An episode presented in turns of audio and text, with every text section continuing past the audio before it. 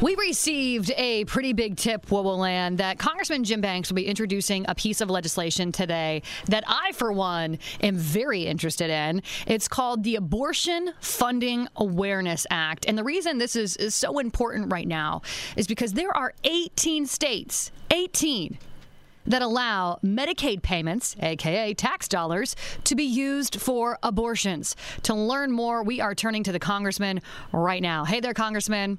Hey, good morning, Kayla. Good to be with you. Yeah, so glad you're here. Hope you have your coffee because we've got a lot to run through uh, this morning. But I do want to start with this piece of legislation you'll be introducing today. Please tell me it would do something about these taxpayer funded abortions. Yeah, that, that's exactly what it would do. It block it block it uh, from going to states. You know, at the federal level, we have something called the Hyde Amendment, which blocks mm-hmm. taxpayer dollars to fund abortions. But a lot of states get around those uh, restrictions. As, as you mentioned, 18 states using Medicaid to pay for abortions. So my, my bill would force those states to report those payments to the federal government so that we can block it, make it transparent, and uh, stop our taxpayer dollars from paying for abortions. Most Americans, 60% of Americans, oppose taxpayer funds to fund abortion. That doesn't mean that they're against abortion, but they they're against their taxpayer dollars paying for it. I mean, as a as a, as a moral issue, our tax dollars shouldn't go uh, to do that. So I've introduced this bill before. I'm introducing it again today. I'm a leader in the pro-life caucus, the pro-life movement on Capitol Hill. This is another bill that I wanted to introduce in my last term in the House to try to move forward to do something about it. Amen. I mean, d- does it have teeth, Congressman, not only to get out of the House, but through the Senate? Well, I'm not naive. I mean, Chuck Schumer runs the the Senate. He's very pro-abortion. Joe Biden is is arguably the most pro-abortion president that we've ever had. So I don't ex- I don't anticipate President Biden signing it into law or the Senate passing it, perhaps. But that doesn't mean I'm not going to do my part in the House to try to move it forward. While we have a pro-life Republican majority in the House, we should be passing bills like this to make a statement and prepare the way for when we get Donald Trump back in the White House, the most pro-life president that we ever had, and uh, and win back the Republican Senate majority, which I'm going to be a part of next year after I win the Senate race. Um, then, then when we have a majority in the House, the Senate, and a pro-life president, we can get bills like this passed. Yeah, definitely looking forward to that. Uh, moving on, I do want to head to Carmel this morning because I see that you are calling on Carmel's new mayor to withdraw Carmel from its sister cities agreement with China. And Congressman, I will be honest, I did not even know that Carmel had this sister city agreement with China. Why is it so important to break this? Well, unfortunately, Mayor Henry and the city of Fort Wayne has one of these agreements too, and I've been outspoken about them checking it out, getting out of it. These are these are uh, often secretive agreements that are signed between mayors and and China, the Chinese Communist Party, is our biggest enemy. And the FBI has warned about these agreements, um, what the, the ties between uh, cities and, and what they're agreeing to. The city of Prague in the Czech Republic just got out of their sister city agreement because they refused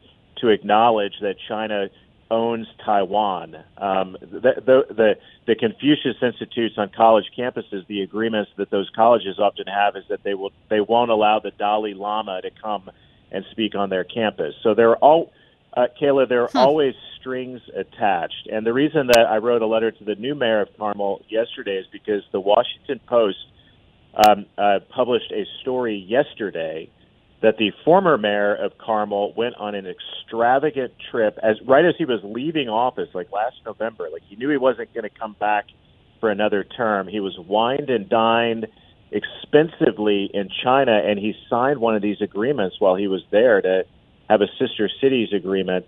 And um, it raises a lot of alarms. I serve on the on the select committee on China, as you know. And yesterday, former Secretary Mike Pompeo testified before us, and I brought up this agreement with Carmel, and he and he and he made this point as the former Secretary of State that did the most to uh, uh, identify China as a threat and talk about what we can do to disentangle ourselves from our biggest enemy. That these these agreements are really bad, mm-hmm. um, uh, bad agreements, and and as uh, as the Chinese figure out that they, they have less influence in Washington because of leaders like Mike Pompeo and Donald Trump and me, they're going to mayors and cities all over the country to try to grow their influence. So that that's why I wrote the letter. The new mayor has responded. She's looking into it. Um, she she understands the concerns. I hope Carmel drops it, and frankly, if Mayor Henry is listening, I hope the city of Fort Wayne drops their sister city agreement. I'm glad that the mayor of Fort Wayne wasn't included in the Washington Post story yesterday, but the former mayor of uh, Carmel was. Yeah, uh, you and me both. They're definitely dangerous. In other news, I want to keep on going. I, like I said, hope you had your coffee ready. Um, I, I, do want to talk about this devastating attack that took place over the weekend in Jordan uh, with these drones c- killing three U.S. service members, injuring uh, dozens more.